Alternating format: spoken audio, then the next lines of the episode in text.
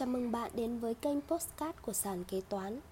Hôm nay, ngày 7 tháng 5 2023 Chúng tôi gửi tới bạn một tình huống kế toán phát sinh trong doanh nghiệp như sau.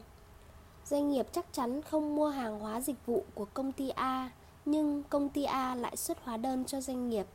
Không biết là do nhầm lẫn hay cố ý Doanh nghiệp tự tra cứu trên tài khoản hóa đơn điện tử của cơ quan thuế và phát hiện có hóa đơn của công ty A đã lập cho mình. Vậy, trường hợp này doanh nghiệp nên xử lý như thế nào?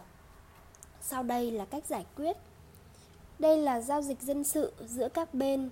Do đó, trường hợp doanh nghiệp không mua hàng hóa dịch vụ của công ty A, nhưng công ty A lại xuất hóa đơn cho doanh nghiệp thì đề nghị doanh nghiệp liên hệ lại với công ty A để tìm hiểu lý do công ty A lập hóa đơn cho doanh nghiệp.